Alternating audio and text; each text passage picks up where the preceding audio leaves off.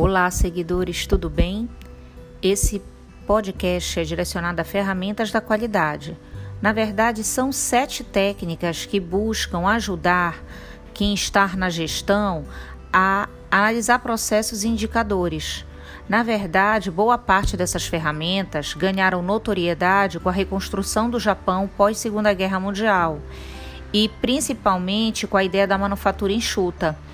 Nós vamos ter dentre das ferramentas o fluxograma. Ele é mais visual e o objetivo dele é mapear todos os processos e colocá-los em ordem sequencial. Também é muito usado os gráficos de controle, que eles informam e acompanham periodicamente algum indicador.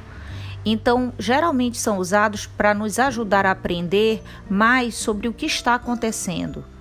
O diagrama de Chikawa, ou também conhecido como espinha de peixe, ele serve para que ele possa detectar um problema e a partir desse problema ver todas as causas que concorrem para esse problema é, estar ainda sem solução. A folha de verificação já são mais formulários, tá?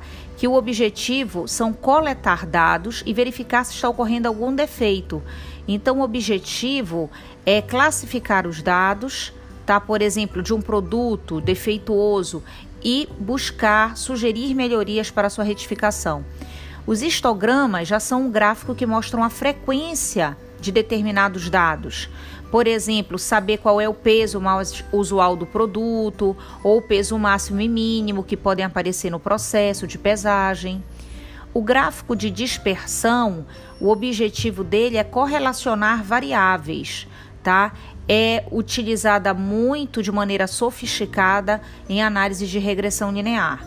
E o gráfico de Pareto, por fim, criado por Ruran, ele ordena a frequência de um determinado indicador e, na verdade, ele nos ajuda a compreender a frequência deles e que 80% das consequências geralmente vem de 20% das causas. Baseado nisso, uma empresa que a gente finaliza para exemplificar e você poder procurar como famoso lead case é a empresa Toyota. Ela trabalha com manufatura enxuta, ela trabalha com demanda puxada, é o cliente quem demanda e a partir disso ela produz para não haver desperdício de estoque parado. Além disso, o sistema Toyota ele utiliza muito o PDCA, ou seja, é, ele planeja, ele executa, ele verifica e traça melhorias para problemas detectados. Eu espero que você tenha gostado e uma ótima semana a todos.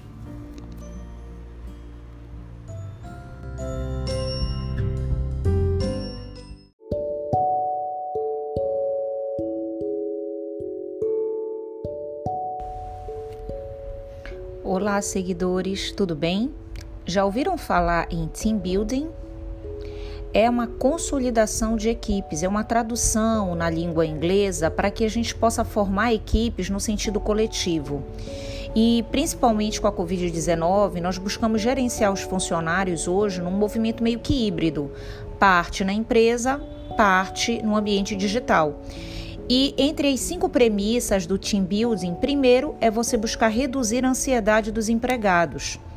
Segundo, fazer com que você possa transformar essa volatilidade dos negócios em algo positivo, criando, germinando ideias, ampliando gamificações, ampliando plataformas digitais, construindo brainstorms interativos buscando tudo isso evitar comunicações separadas, dispersas, ruídos comunicacionais. Buscando também fechar lacunas de conhecimento. Então, que lacuna, que inabilidade os funcionários possuem para que eu possa gerenciar esse conhecimento dele e possa alocá-lo de maneira mais produtiva naquela expertise, naquele estilo competência que ele rende melhor. E por fim, gerenciar a distração dos funcionários. Hoje, com o ambiente digital, ele é muito rico em termos de pesquisa, mas a gente tem que tomar cuidado para evitar improdutividade. Um grande abraço a todos, eu espero que vocês tenham gostado e até o nosso próximo podcast.